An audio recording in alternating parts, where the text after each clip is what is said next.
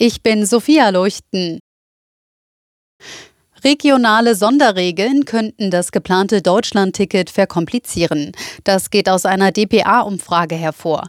Demnach planen einige, aber nicht alle Bundesländer zum Beispiel günstigere Tickets für bestimmte Gruppen, wie etwa Senioren oder Studierende.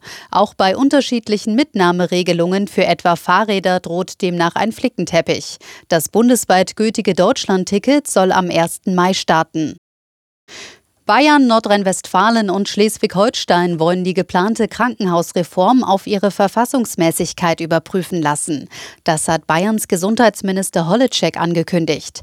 Die Länder wollen wissen, ob durch die von Bundesgesundheitsminister Lauterbach geplante Reform zu weit in die Kompetenz der Bundesländer hineinregiert wird. Krankenhausplanung sei Ländersache, so Holleczek.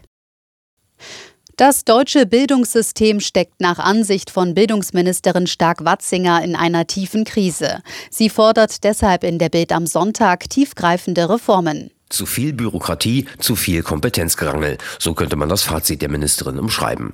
Stark-Watzinger sieht ein großes Manko bei der Verteilung der Zuständigkeiten. Zitat, der Bund kann nicht immer weiter Geld geben.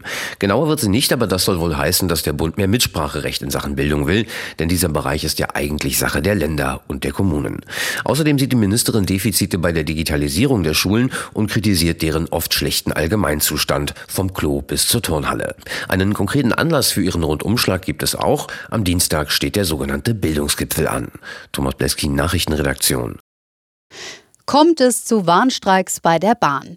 Darüber hat die Eisenbahnergewerkschaft EVG laut einem Sprecher noch nicht konkret entschieden. Die Gewerkschaft verhandelt derzeit mit der Deutschen Bahn und 50 weiteren Bahnunternehmen über neue Tarifverträge. Einem Bildbericht nach soll es Ende März zu einem großen Streiktag unter anderem bei der Bahn im Nahverkehr und an Flughäfen kommen.